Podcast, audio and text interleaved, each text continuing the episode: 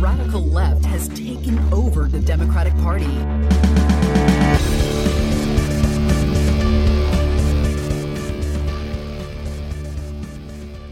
Hello and welcome to Think Progressively, covering politics and all the other chaos life has to offer. This is episode 16, recorded on Wednesday, December 2nd from Milwaukee. I'm Joe. And I'm Jason. And on today's episode, we discuss the question Is Trump actually a cult leader? But first, the headlines. Fake news. Fake news. Fake, disgusting news.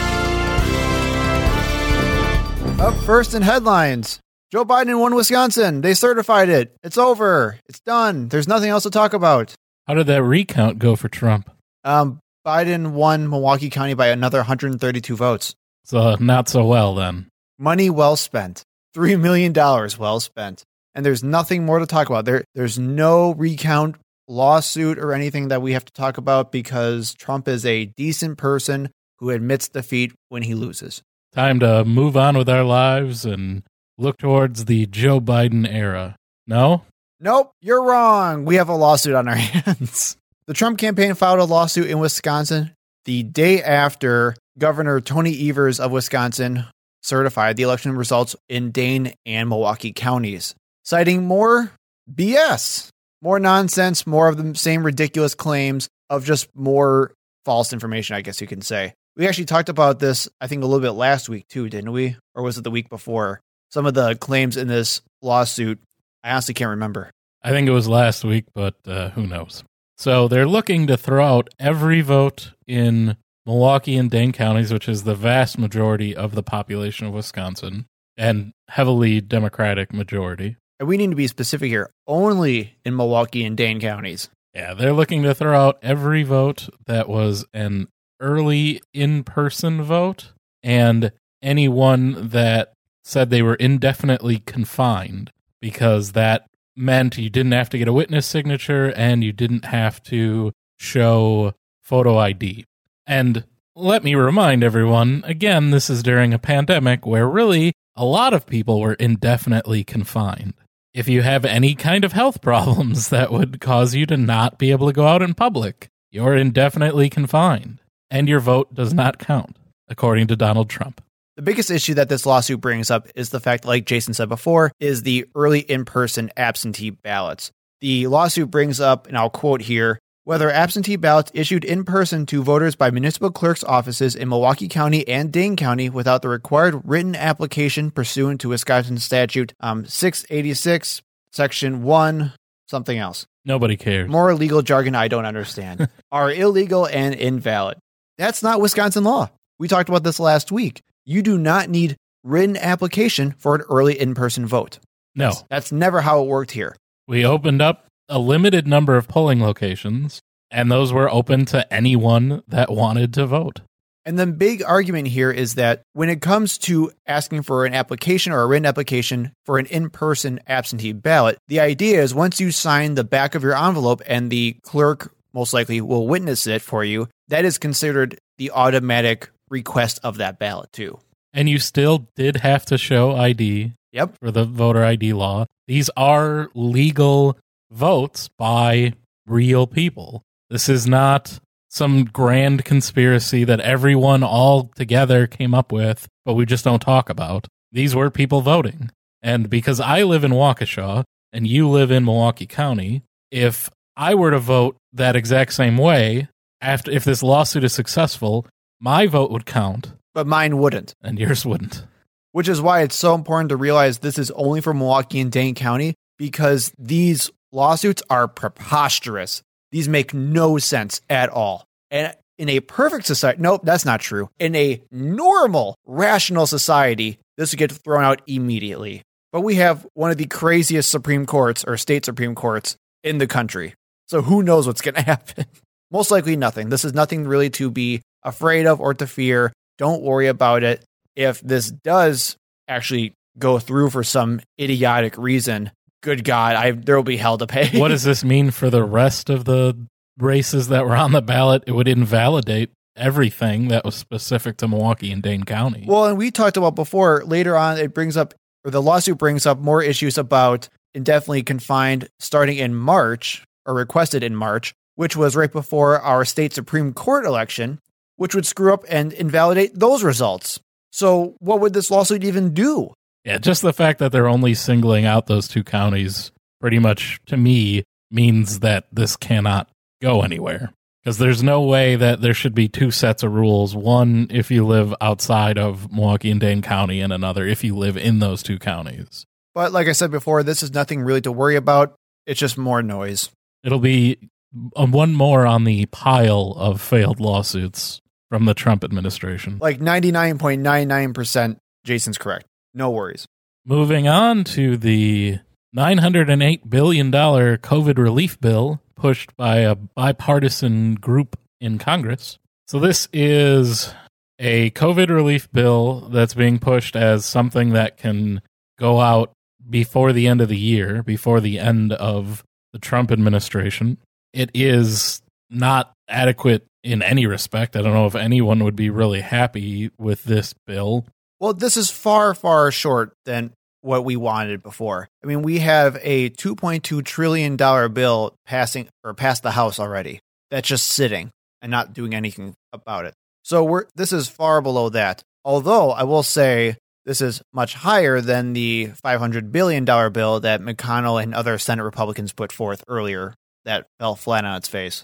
Yeah, I can't see them getting really votes from either side.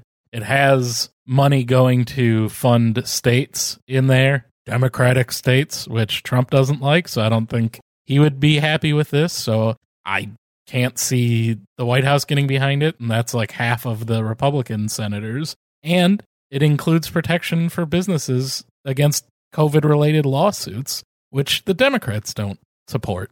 So I don't, uh, this is like just a nonsense. Like hodgepodge put together nothing bill. It's a compromise bill that doesn't do anything for anyone. And then for you at home, this also does mean that there will be no $1,200 check for a round two. It does have some unemployment extensions, which is needed. Why that hasn't even gone through on its own yet, I don't know. But if they pass a bill like this now, that would give Republicans ammunition once Biden is president to say, well, we can't pass anything because we already passed that bill in December. So, you know, we we spent it. We got to think about saving money now. Everything is deficit. Now, I was like, now, now we that, care about the deficit. Now that there's a, a Democrat president, uh, now it's deficit. We can't spend any money. But I would also say this is a strategic move at the same time, as well as. So let's put it this way Congress has to do something. The American people are pissed off beyond all belief because Congress isn't doing anything about COVID relief. Everyone wants COVID relief. Democrats want Republicans want. I mean, like the voters all want this, not necessarily the um, politicians. So there's a ton of pressure on both sides to do something. Now, the Democrats have the power in the House. They can still point to the fact that they passed a $2.2 trillion plan, but that messaging isn't working. So I'm assuming they're going to have to come down because they're going to have deal with attacks from Republicans saying, well, look how the Democrats in the House of Representatives aren't actually doing anything. They're putting politics over the health of the people. Again, which we already talked about is complete nonsense, but the American people lives in that reality. So what do you do?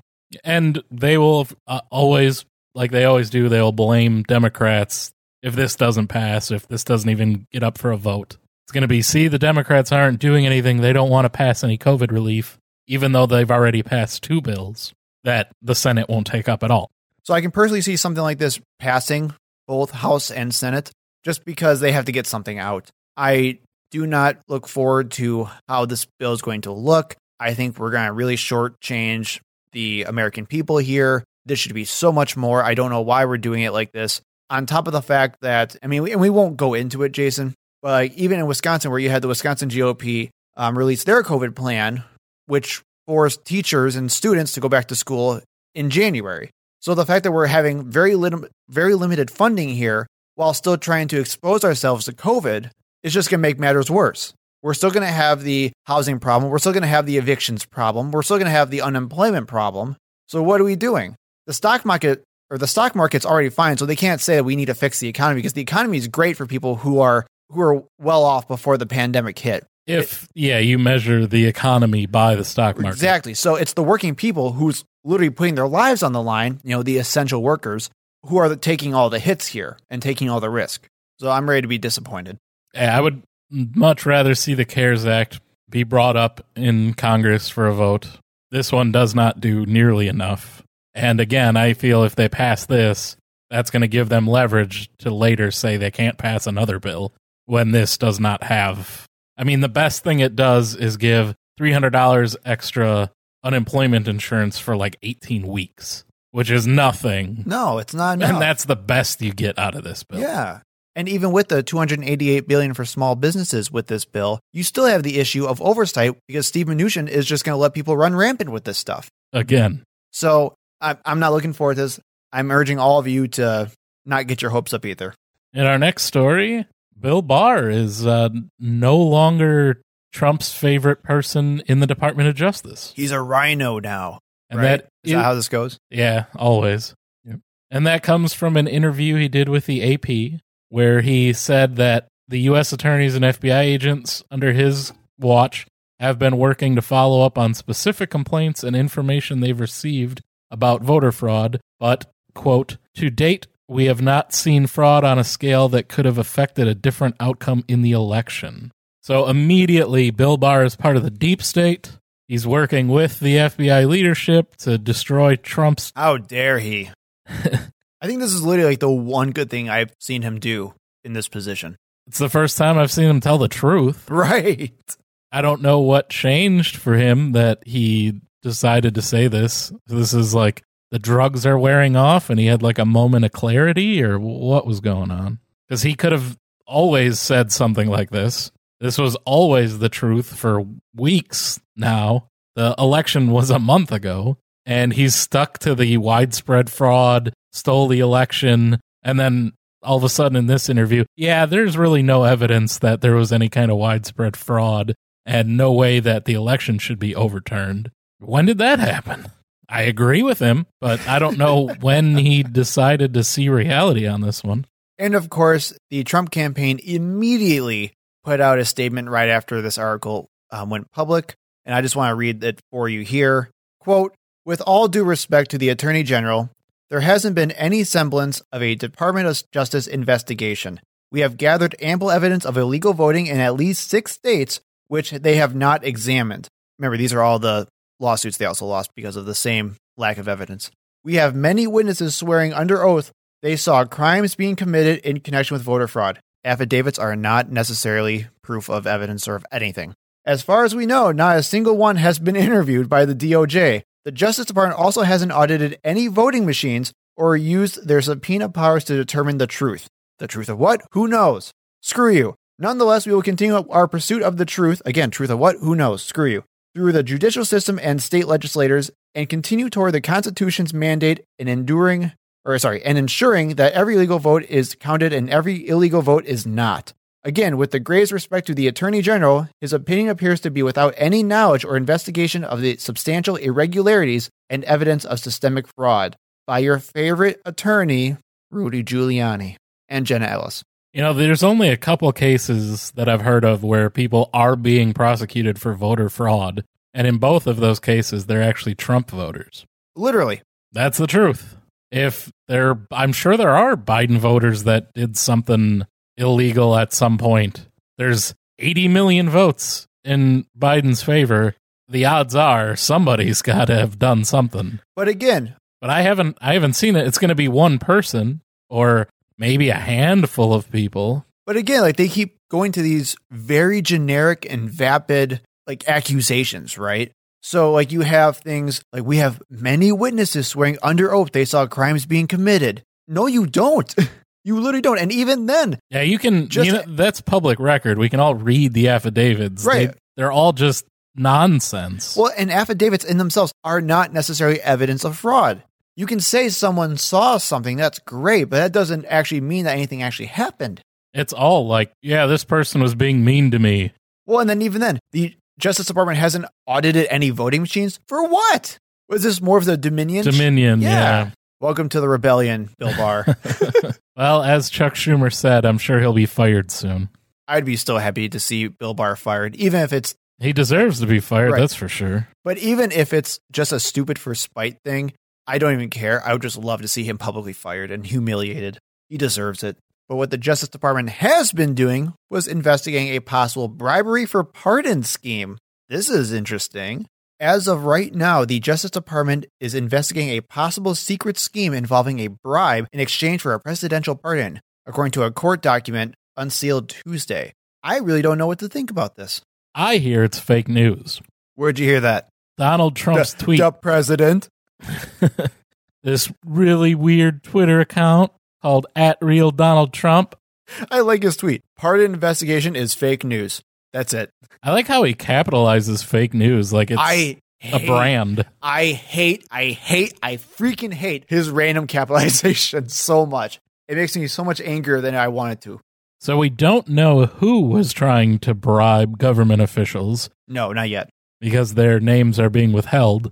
The documents say that they were lobbying senior White House officials to try to secure clemency for a third individual whose name is also blacked out. They should have just been friends with Trump to begin with, and then he would have just pardoned them, like Flynn and Stone. Don't they know how this works? Oh my god. You just have to go on Fox News and say that Trump is right about everything, and you'll get pardoned. They could have saved some money. And according to NPR, the related bribery conspiracy allegedly involved the offer of a quote substantial political contribution in exchange for a presidential pardon or reprieve.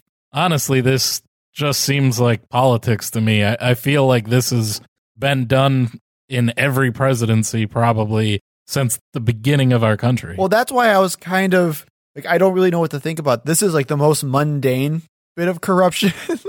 I mean, like what, what are we expecting at this point? This is nothing new. I hope it's Aunt Becky because she's in jail right now, right? For that whole trying to bribe uh, colleges to let her daughter in. so I, I kind of want this to be more from that story. That'd be amazing. Lori Loughlin, I believe. But we'll keep tabs on this story and we'll update you once we find out more information. If we find out more information, Also true. it's all fake news.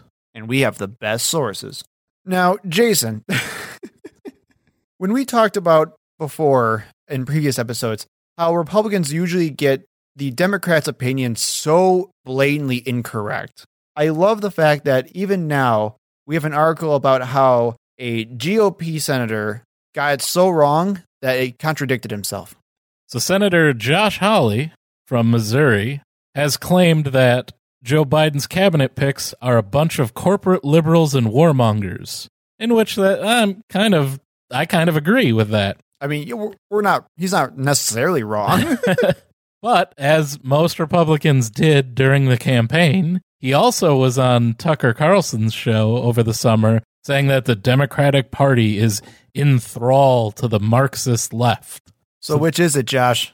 Yeah. Is Joe Biden a puppet of the socialist left part of the Democratic Party? Or is he a warmonger corporate Democrat? And for the record, I absolutely love this article because it's so snarky. So I would highly recommend just reading this Yahoo News article because they just let him have it. It's amazing. And yeah, it just shows how they want to attack Democrats on both sides and basically use both extremes. Well, this is what propaganda is, though. It doesn't have to make sense. It doesn't have to be coherent. It doesn't have to be cohesive. It just needs to scare people or make them angry. That's it. It's just talking points left and right over and over again to piss people off. And I do love this quote from um, Jonathan Chait. Quote, Hawley could have ignored the criticism. After all, it's not like his target audience is going to complain that he's attacked the Democrats in two mutually exclusive ways. Because, of course, Josh Hawley can't let it go. But Hawley, a quote, prep school kid with degrees from Stanford and Yale who, quote, still craves the respect of elites, evidently felt compelled to show that he is not just the glib demagogue mouthing slogans. it's amazing. I love it. So Hawley's response to this Oh, it's great. on Twitter was to say, Let me explain this to you. Corporate liberals are woke capitalists, which, okay, they're capitalists. They can't be Marxists, wh- whatever. The corporatists love critical race theory. That's like There the right's is new again. boogeyman. Yeah. critical race theory. Yeah, because our country was built upon racism, but you can't tell that to anybody because that's unpatriotic. I don't know, whatever. Yeah. I mean, literally, that's dystopian. The corporatists love critical race theory and all the other warmed over Marxist garbage, except Warmed the parts about Marxist capitalism garbage. being the devil. Other than that, they sell out working Americans and sneer at them at the same time. That's the new left, with The new being new new left, left. being capitalized again, like it's a brand. He's from the party of the working class, you know, the Ivy League rich kid. Well, just say the guy who goes to Stanford and Yale. He knows what the working class needs. I want to know what warmed over Marxist garbage is. What is that even supposed to mean? I don't know. I don't understand how. Does he mean like watered down? Is that the phrase he's looking for? I don't. I never understood why like social justice meant communist, but it does to the like to these people, right? Like anytime you try to give like civil rights, well, that's communism. Yep. Well, and there are actually even pictures in history showing that back in the 1960s, it does say civil rights is communism. So they even this is something they've been doing for decades now. This is nothing new. This is just more, like you said, Republican boogeymen who are just being used to scare people over and over again. I wonder if they were there during the Declaration of Independence and they're like, all men are created equal. Like, Shut up, commie. That's it's built in. Like we don't live up to it, but that language is built into our Constitution. That again, these people worship, but they don't realize that, or they somehow have some kind of cognitive dissonance where they're able to get around it. I, I don't know. Some of the few things that are good about the ideals of this country, the ones that are actually things that we should work towards, those they reject. But yeah, I mean, we've been saying this from the start. Right. Well, and this is, I want to make something very clear too. I think corporate wokeism is a real issue where you have brands that take over actual civil rights movements and kind of make it their own and pretend that they were the leaders all along. But they are not leftist Marxists. No, not at all. They're the farthest thing from. When McDonald's started putting rainbows on their fries, they weren't leading the way. They didn't give a rip about LGBT rights. They just wanted to follow the trend. It's marketing. Yeah, they they did it because they wanted to brand themselves to get more um, attention and advertising for people to buy their products. That's all it was. It's the same thing now. We see brands left and right start saying, "Yeah, we support Black Lives Matter." They only did it when they knew it was safe. So the fact that these people are finally coming out for it, that doesn't make them woke. And for record, I hate the term woke anyway, but that doesn't make them any type of heroes in our way. They did it when it was safe. Corporations and capitalism are not compatible with Marxism. No, they they hate Marxists by definition. Yeah, if you're a corporation, you would be against communism because you wouldn't exist in a communist world. But this is just more of those right wing talking points where they talk about it's not Marxism in a way that they try to actually use the word correctly. Shocker from the party who constantly tries to tell us that we're changing the definitions of words. They're using it in the sense of like a cultural Marxism. And now that and that's a stupid That was phrase. the last boogeyman before critical race theory. But this is basically the same thing though. Like they're using it in that context. also, postmodernism was the first one. Right. And the whole idea comes from the fact that we are trying to make structural change happen in this country. We're trying to make a complete revamping of how our people views the world, which is a good thing. We are learning as a society. That is good. Being more educated doesn't mean it's bad. But you have people who are afraid of change and who don't want to change, who start throwing out things like Marxist, socialist, communist as any kind of way to stop their thinking process, which actually is a technique we'll get into in the main segment. Left wing, we're going left wing all the way. Is Trump actually a cult leader? What do you think?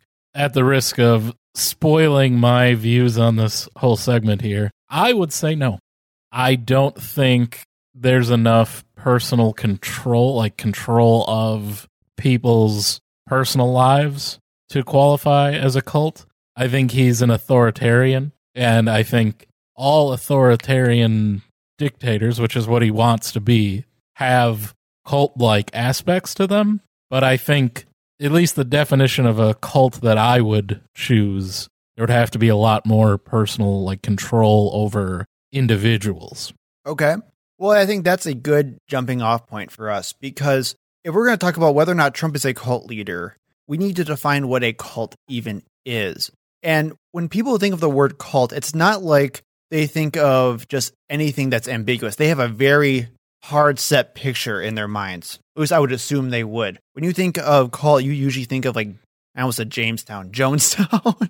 I mean, for all we know, Jamestown could have been a bunch of big people in cults too. Who knows? It was back in that time. But like the Jonestown massacre, um, when you talk about Scientology, like those types of really extreme and well known groups of super high control authoritarian figures who just has a bunch of horror stories that go along with them.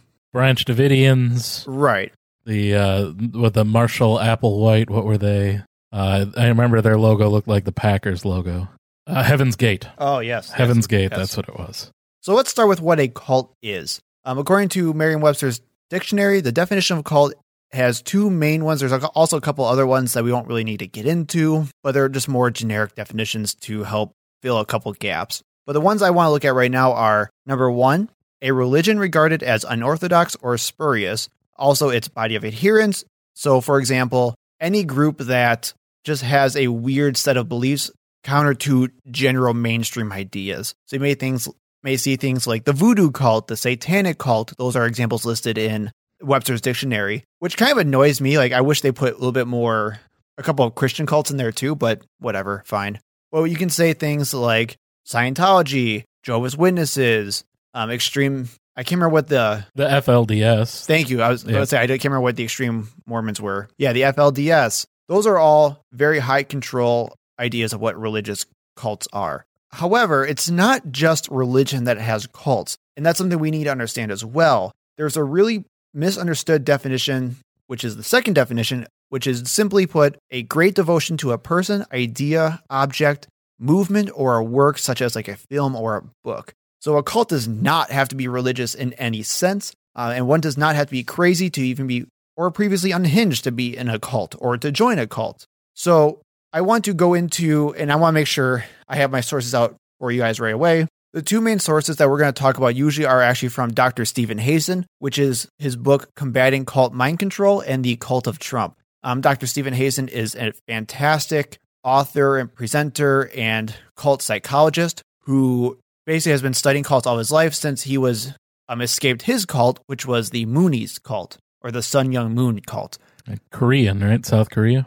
Yes, I believe so. It was it was Korean, but it was also very like American when it was here too. Yeah, it was big here. I know Yes. that. So I'll be quoting from his books a lot. So just as a heads up, I'll link those two books in the show notes. I highly recommend checking them out either in audiobook format or reading them. They're just fantastic reads on their own. So Dr. Hassan puts cults into four different groups. He has religious cults, which is what we talked about before, and those are just cults that focus on some kind of religious dogma. You know, those were like I said, the Jehovah's Witnesses, Scientology, FLDS. Then you have political cults, the groups that gather around a particular political ideology. Um, those who are usually seen as like fringe or extremist types of groups. Maybe like a lot of like separatist groups are considered these types of cults. You have the Aryan Brotherhood, which are considered a lot of neo-Nazi groups are considered um, political cults. I would definitely say the Proud Boys currently. The Proud Boys could be a one as well. And if Trump and Trumpism or Trump supporters were a cult, they'd fit into this. The idea that they centered around a very fringe or extreme ideology that changes the way people think about politics in general. QAnon. Yeah, that's another great example. hmm The third is psychotherapy and educational cults. You may see these as um, the typical group meetings that you may find a friend bring you to, where it's like a weird self help session or something like that, or they try to do something in a wooey type of way. Um, usually these groups host these meetings in like in hotels and things like that to give you some kind of enlightening experience. And then those groups will then use basic manipulation techniques and mind control techniques to suck people into more purchasing or purchasing further courses to achieve that type of euphoria again. Breatharians springs to mind. I wouldn't say breatharians in themselves would be a cult. I mean, they very well could organize into a cult. Like, There are some leaders of Yes. that movement that I feel. that now that I could see like, and for those who don't know, breatharians are the, those who believe that they can live off of just air. And Breathing. sunlight usually. Yeah. Yep. And the last is commercial cults. These are destructive companies that prey on one's desire for wealth. You may know these as multi-level marketing schemes, like Amway. I think what what are some other ones that are really popular? I think there's like an Herbalife is I think is one as well. Mary Kay. MonaVie. I think. I don't even know what that one is. It's like a acai berry juice. Okay. thing. NXIVM is a big one right now with that HBO show, The Vow, which maybe we'll cover in the future. Yeah, it's love on to. my list. I'd love to do that. So now, what are actually the differences between cults and groups? Because when we talk about having a cult, like could you have a cult based around sports or based around any type of hobby? Could you be enthusiastic or something about something, or maybe even obsessed about something? Are you then in a cult? Well, that's kind of up in the air, and it's gray because cults can usually take on many different types of forms as we saw from the different examples above. You can have a completely church based one or just a simple company. So it usually comes down to a couple of different questions. And these are not the actual like four question test or anything. These are just a couple questions that I came up with that show whether or not a cult actually is harmful or not. So, number one, is the group's practices destructive to its members? That's where a lot of it comes down to. Where if you have a big enthusiasm about something, that's fine. There's nothing wrong with that. But if it's addicting to such a point where you cannot function without it, that's harmful to you. Which then goes into my next question. Number two, does the group use deceptive recruiting practices? Obviously, if the group is lying about what they're doing, most cults will have what they'll call an insider versus outsider theology or an insider versus outsider doctrine. Um, usually, the outsider stuff is more tame and mundane. A great example of this is actually the Scientology cult, where you'll see the outside of it usually brought down to just the Thetans. Make sure I get this correct, Jason, because I can't remember about the Scientologists. But yeah, usually it just comes down to self help, therapy, and then just exposing some weird Thetan level things. And then once you get into the insider, the higher levels of the cult, you get into the whole idea of oh god, what's the what's the guy? Lord Xenu. Yeah, Lord Xenu coming to the um, space through dropping atomic bombs on the Earth or something, and In volcanoes. yeah. So But that's not, and they will tell you if you ask them, a current in member Scientologist, if you ask them that's what they teach, they will say no. Number three, are the members of the group able to leave of their own fruition? This is a big one and it can get really complicated because a lot of cults will say you're free to leave, but it's not necessarily true. And then number four, is there an authoritarian structure or are there checks and balances in the group? Usually, when it comes to cults and cult like entities, there's a definite top down type of structure where it either comes from some kind of single entity that shows all of what morality and ethics should be. And they have the final say in absolutely everything. And the rules constantly change based on what they want. Yes. So now that we know what a cult is, we need to know how a cult influences you. And something that I think Steven Hassan does pretty well, but I may even disagree with a little bit, is that he uses the term mind control. Now, when you think of mind control, Jason, what do you think of? Uh, old cheesy 50s movies where they have a pocket watch and they swing it back and forth and you see a swirly image and then you do whatever the person says. The Hypnosis? yeah, the the layman's understanding of like stage hypnosis. So then what do you think brainwashing means? That you think of more subtle means propaganda that over time will lead you to think a certain way. And that's actually kind of why I disagree with him because he actually reverses the two, where he says, according to Dr. Hassan, um, brainwashing is when someone knows they are in the hands of an enemy who is attempting to turn them. And actually, the term was coined after the Korean War to describe how captured American soldiers were found to be completely turned in their values. Mind control is a little bit more subtle, and usually the victim doesn't know if they're actually being manipulated, and actually, the manipulator or the influencer is usually seen as a friend or a peer or someone they trust. So he kind of takes it in reverse of what you said, Jason. And now let's put it this way that doesn't mean you're necessarily wrong because these. Oh, I'm never wrong. Okay, sounds good, cult leader.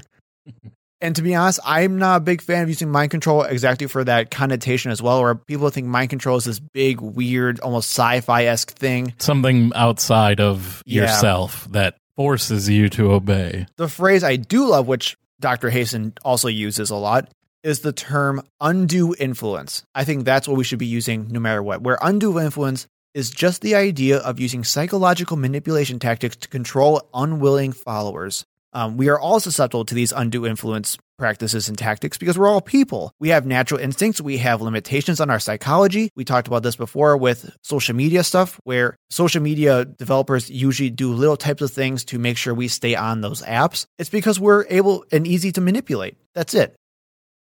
Oh, sorry, I was on my phone. What, what are we doing? Shut up. Pay attention. And this brings me to Dr. Hassan's bite model. This is the model that he uses to describe the influencing effects of what cults do upon their members and new recruits.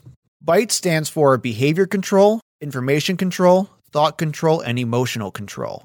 And we're going to quickly go through all of those as well. For behavioral control, um, that is the regulation of an individual's physical reality. It includes control of their environment and their day to day life. For information control, it's about controlling the information that individuals receive. A quote from Dr. Hassan's book, Combating Cult Mind Control Deny a person the information they require to make sound judgments, and they will become incapable of doing so. It also includes using deceptive tactics like withholding information, outright lying, and distorting existing information and sources. Um, usually, they only allow information from approved sources as well. They consider using those sources that agree with them as the quote unquote truth. You may have heard this type of idea before. You must understand the truth of the matter when it comes to cult like groups. Any sources that go against the narrative are seen as a threat to that quote unquote truth, and those who share those sources are seen as enemies. Next, we have thought control, which is indoctrinating members so thoroughly that they actually internalize the group doctrine or incorporate a new language system and use thought stopping techniques to keep their mind centered or focused. The idea of not allowing doubt of cult leadership is a common thought in this type of technique. So, for example, the cult leader cannot be wrong by definition. Therefore, everything the leader tells me must be true. And those who say the leader is wrong must be either incorrect or lying to me. And in that way, the person will then use that type of loaded language to stop themselves because they already know by definition they have this worldview that's very narrowed and you can't escape from that narrow worldview. Um, actually, in the cult that I used to be a part of, they used a lot of loaded language like you must put your faith and trust in God and fight for our real truth with a capital T, and always quote, fight for your faith.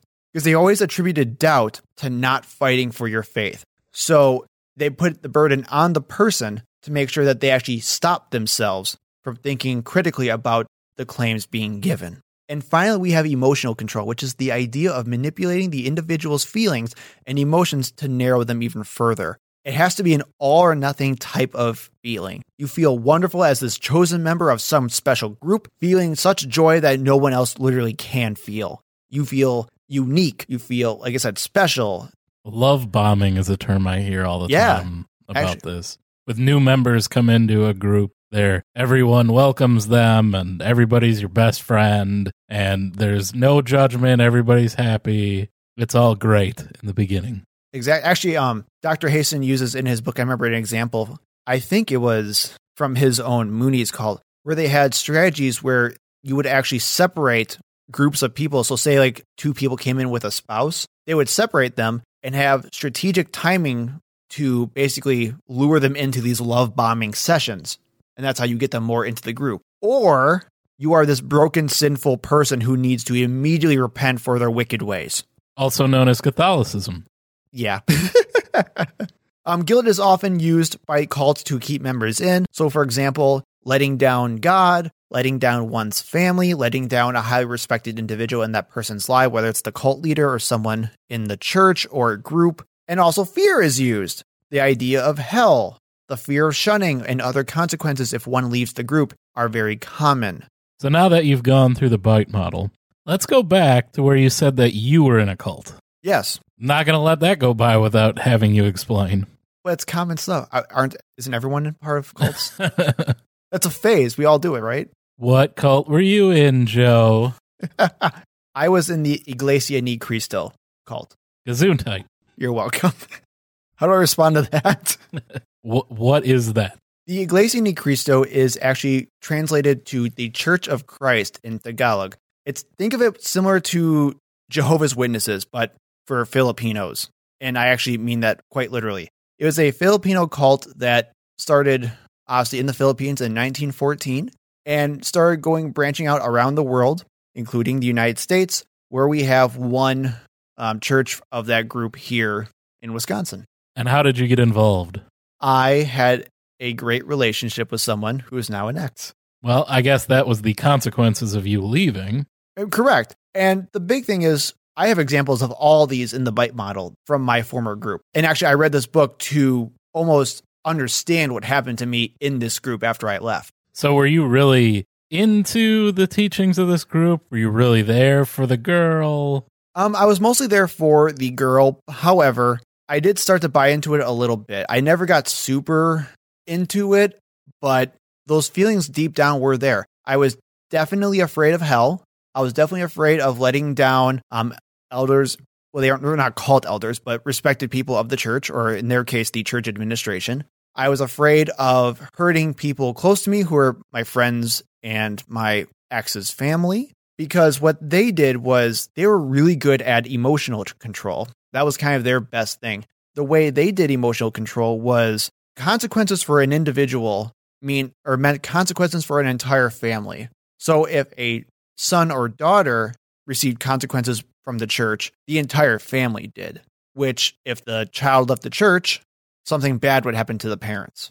And this put a ton of guilt and a ton of fear into its members all the time.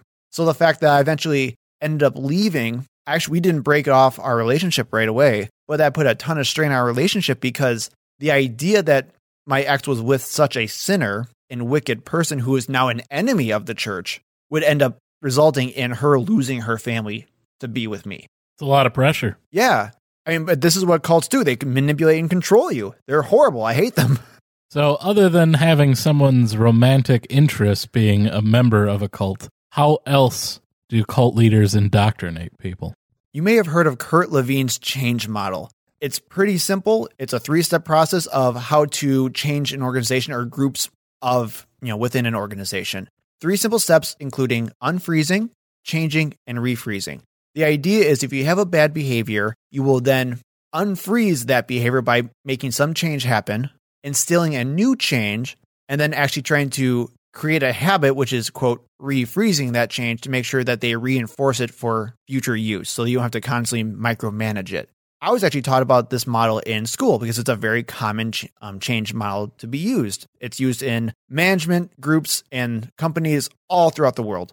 Edgar Schein actually used this exact model to talk about cult indoctrination, where he used unfreezing as a way of breaking down the individual itself as opposed to the behavior, changing, which would then equal the indoctrination process of the cult, and then refreezing, which is the process of building up and reinforcing the new identity of the individual. And there are a bunch of different ways you can do this. Um, for example, talking about the behavior control. In Dr. Hassan's book, The Cult of Trump, he references Omarosa Manigault Newman's reports about how she would work for Trump and she actually had to change her sleeping schedule because of how Trump would make her work all hours throughout the night and actually changed her diet to eating a lot more fast food because Trump would constantly ask her to eat fast food with him.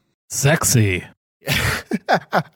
the other thing cults do is give disorienting and contradicting messages.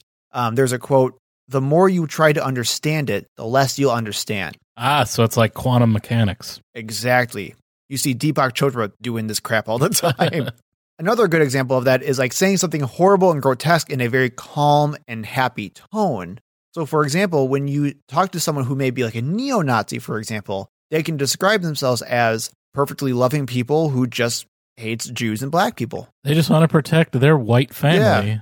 And they'll say it in a very happy tone, and sometimes even with a smile on their face, which will then actually disarm the person. Actually, I use this type of manipulation technique all the time when I talk to people who disagree with me, where if I actually come off as excited or smiling or happy, it actually breaks down the barriers of the individual, even though I'm saying something completely contradictory to what they're saying or what they already believe. So then, this idea of creating disorienting messages then disrupts the person's balance or mental balance at least, and makes them more vulnerable to suggestion, like we talked about before. Um, another good example of that is gaslighting, which I think we talked about in previous episodes, but if we haven't, we'll talk about just a little bit here. Where gaslighting is a psychological term that makes people question their own realities. Yeah, you tell them what they think they know is wrong. Exactly. And then just reinforce that idea over and over again. Which brings me to my next point of how cult leaders indoctrinate you repeat, repeat, repeat. the more you repeat a Lock message, her up. Lock her up. yeah, I mean, literally. Or the idea, like you said before, fake news, crooked Hillary. And actually, this is what people will use all the time. The idea of repetition or using things that are enacting some kind of emotional response over and over again will instill that in people, whether you like it or not. Even if you don't like the idea of crooked Hillary or any other nicknames, it was like Shifty Schiff or Lyin' Ted, you remembered those things. And actually, a good example for Trump as well is when he would say that Mexico would pay for the wall over and over and over again. Then he would deny that he would ever say it. Then he would say that Mexico will pay for the wall, but in a new context. See, this time it's with this incredible deal we made. So that's how they're actually going to pay for it.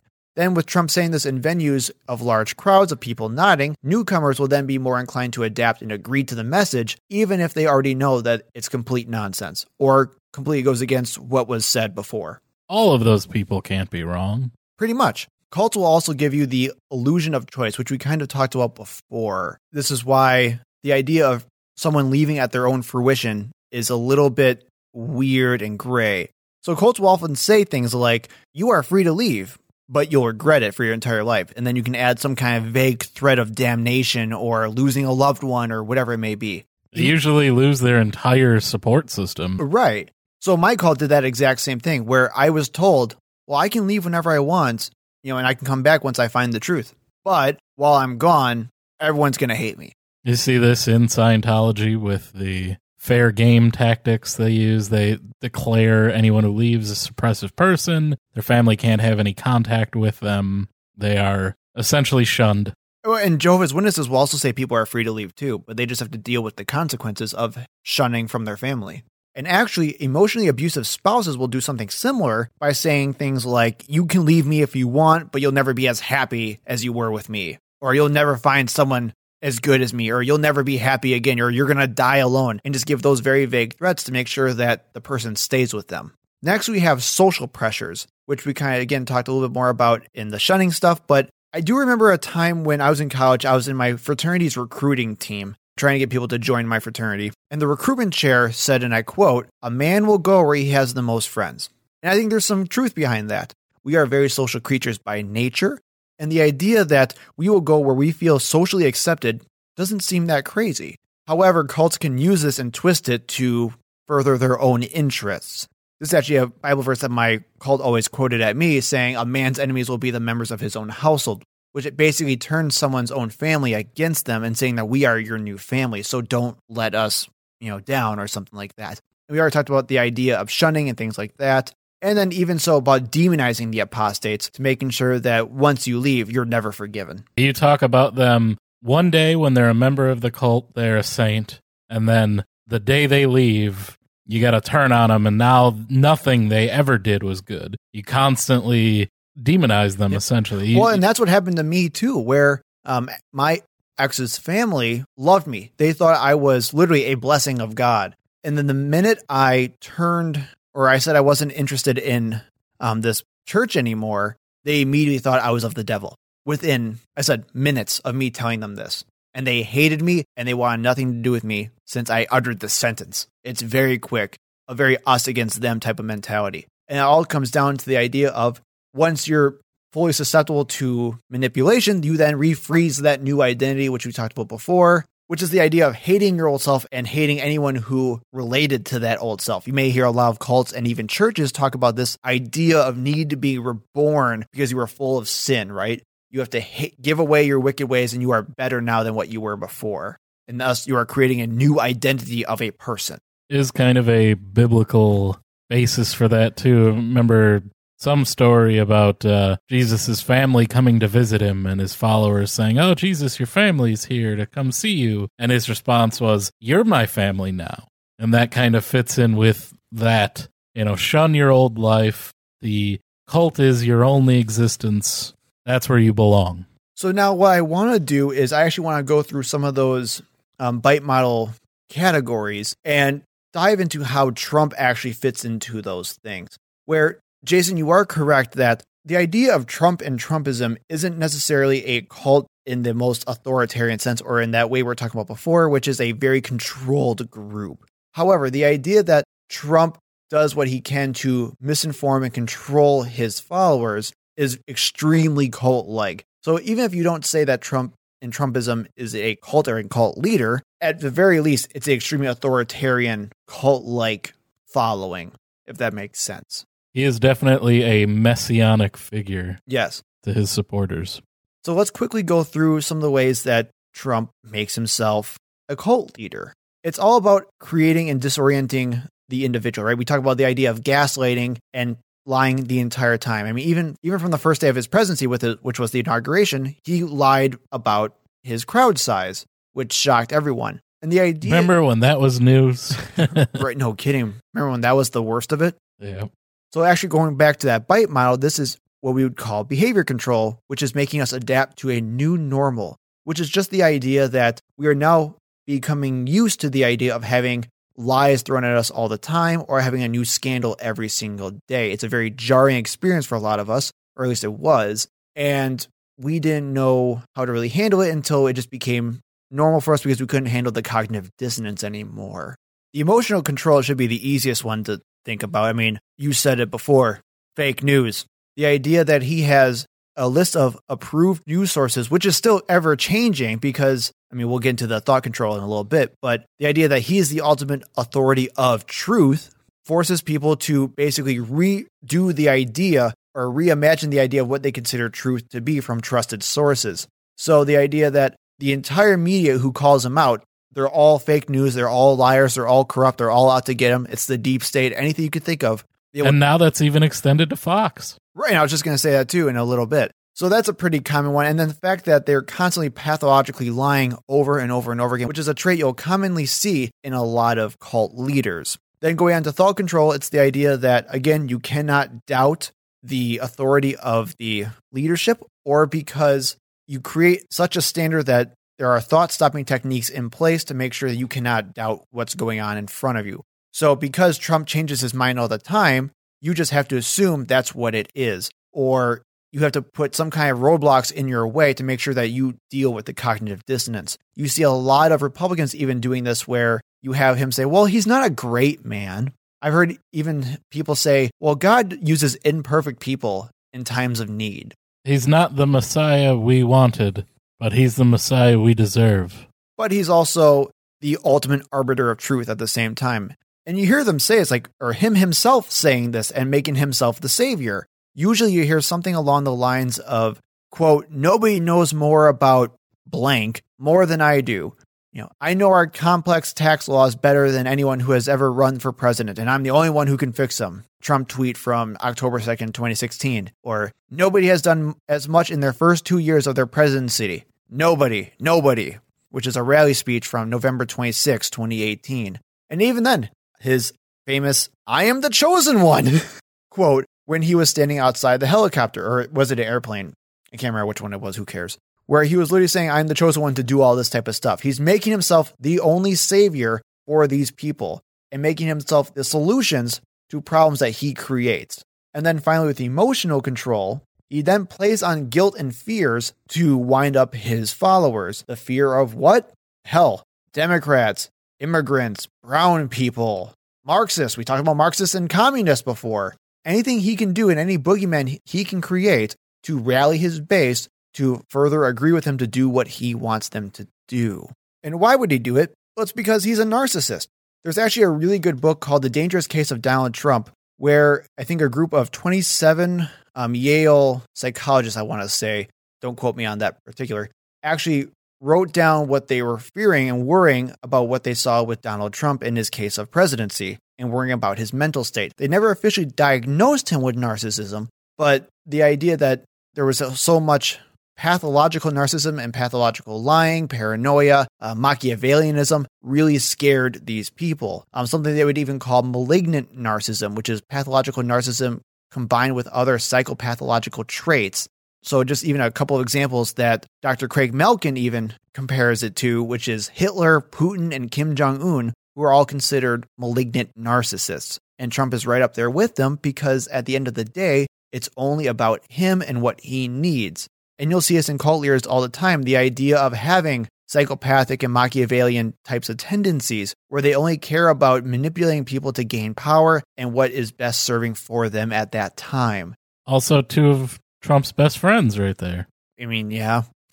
now, I want you to understand here you are more susceptible to this type of stuff than you may think. And especially the people of the United States is more susceptible to cult like thinking than you may ever think. I always thought around 2012 that I could have created a doomsday cult and done pretty well if I was willing to just not have any ethics or morals because there was so much superstitious nonsense around you know oh it's the end of even though it was so stupid and and obvious so many people were willing to believe it i think you could have and i know there was one i saw they were driving around in a bus they gave away all their possessions my plan was to tell everybody that they needed to give everything to the church whatever group in order to stop the end of the world see i had a plan knowing that you know that wasn't, wasn't gonna happen? right and, and i was trying to minimize backlash Yeah, like the self fulfilling prophecy type of thing. Right. So you give everything away, you sacrifice in order to save the world. And then they would be heroes at the end of it, but I would have all their stuff. That was that was kind of the plan. I didn't go through with it. I should have, but what are you going to do? Well, and it all comes down to the fact that people, including you and I, Jason, are not as rational as we want to be.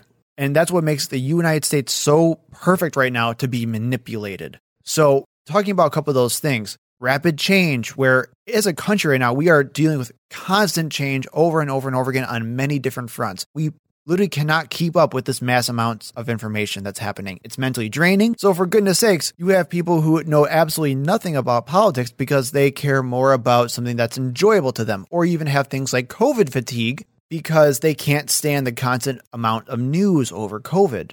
It's a real thing and it's okay and it's natural, but just be aware that, that those are types of limitations that actually make us more vulnerable. We also have a lack of trust in institutions in this country. There's a big hate for government politicians right now, and that happened way earlier before Donald Trump.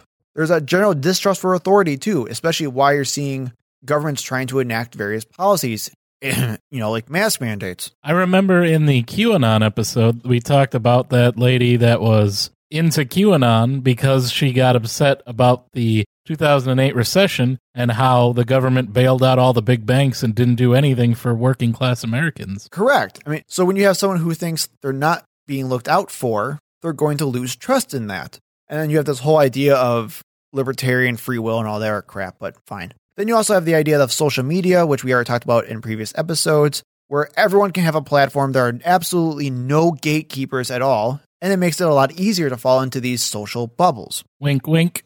Fall into our social bubble. We're the best social bubble. Nobody has a social bubble like our social bubble. Everybody says so. And just to hit this point home even further, there are even experiments that were done to show how irrational people usually are. You may have heard of the Asch conformity experiment, which you had one person being placed into a room with a bunch of different actors, and the entire room was shown pictures of two lines, and they were supposed to say which one was longer. All the actors and actresses agreed upon before the meeting happened which lines they were going to say were longer, and sometimes they were wrong intentionally. And 75% of the time, people did conform to what um, the group did say or what the group concluded. The other one you may hear about is the Milgram experiment. You may know about this one, Jason. Sure. all those Milgrams. All the Milgrams.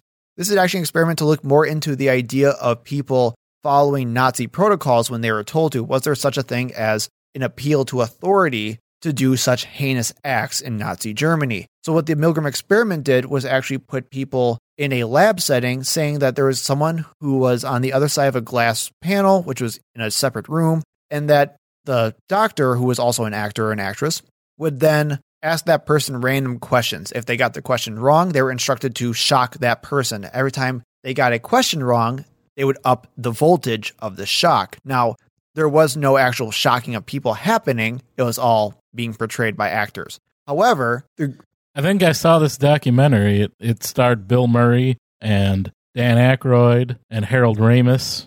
the one Ghostbusters. You remember the beginning where he's shocking the crap out of that guy? Oh Jesus! I had no idea where you were going with this.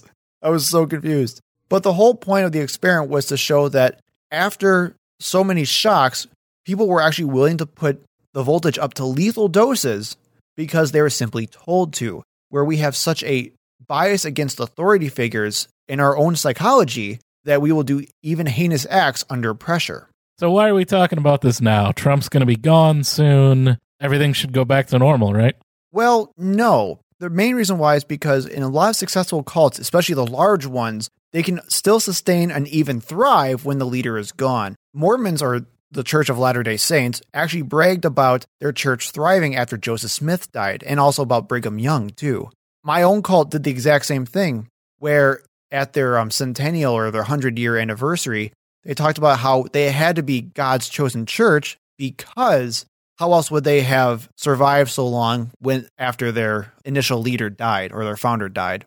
The death of L. Ron Hubbard did not slow down the Church of Scientology. Exactly. There was actually a psychologist that I talked to a couple of years ago whose work was defined as getting people out of cults. That's all she did. And even then, she had a 33% chance of success because that's how difficult it was.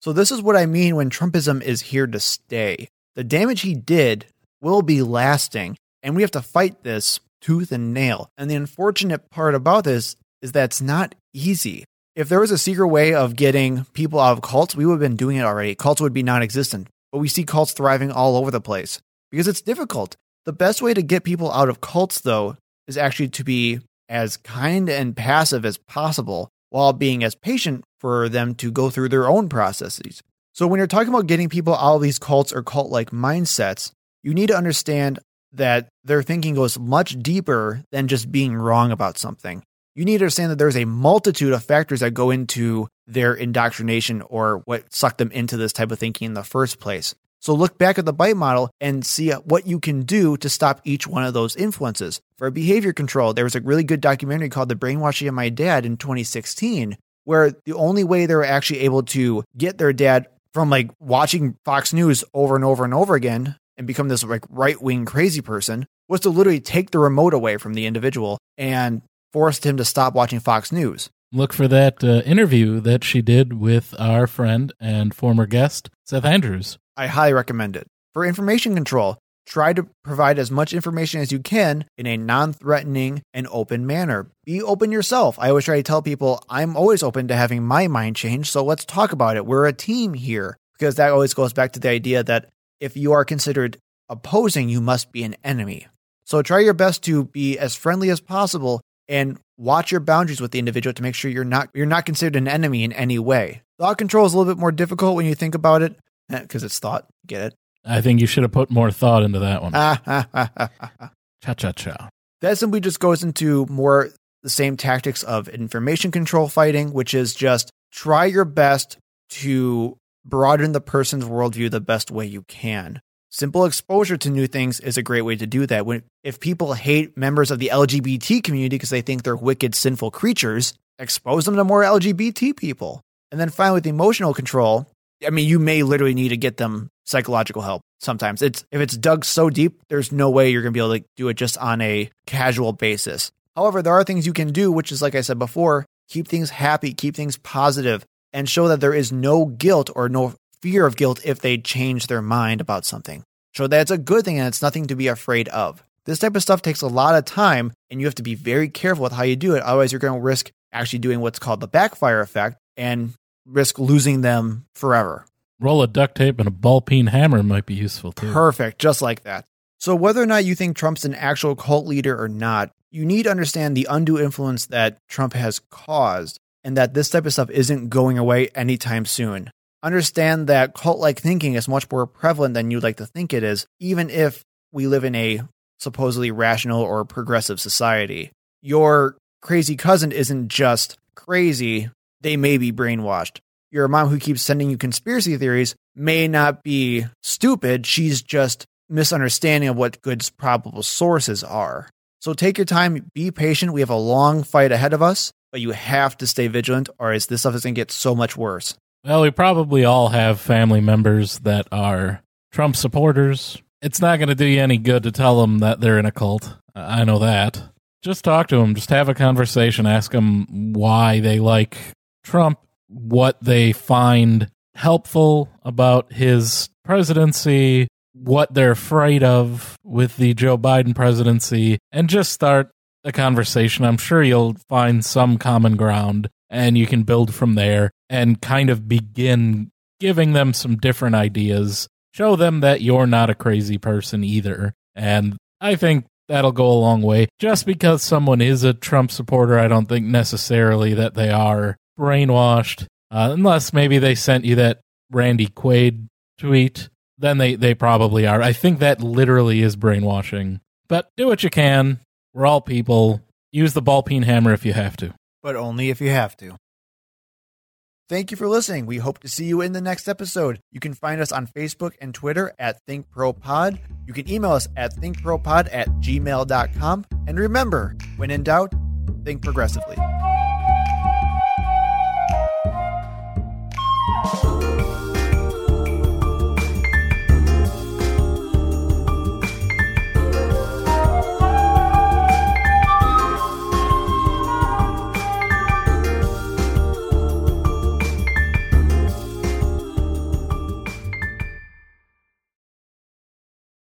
Hello and welcome to Think Progressively, covering politics and all the other life chaos has to offer. all the other life chaos has to offer. That's it. That's 2020. Nope. Ow. I hit my hand. I mean, for goodness sakes, we constantly, or for goodness sakes, we have to, I don't want to say this. So be good for Oh. goodness sakes. Why don't you do the first question of that last one? sure. It's the second, like, semi bullet point thing. The second semi. I know, did you now you confuse the shit out of me. What do you want me to ask? it's, it's the first semi bullet point. The if Trump is if gone. If Trump is gone. Yeah. Okay. you like that? This first semi bullet point. What the? you know, I know that all your bloopers are of me. They are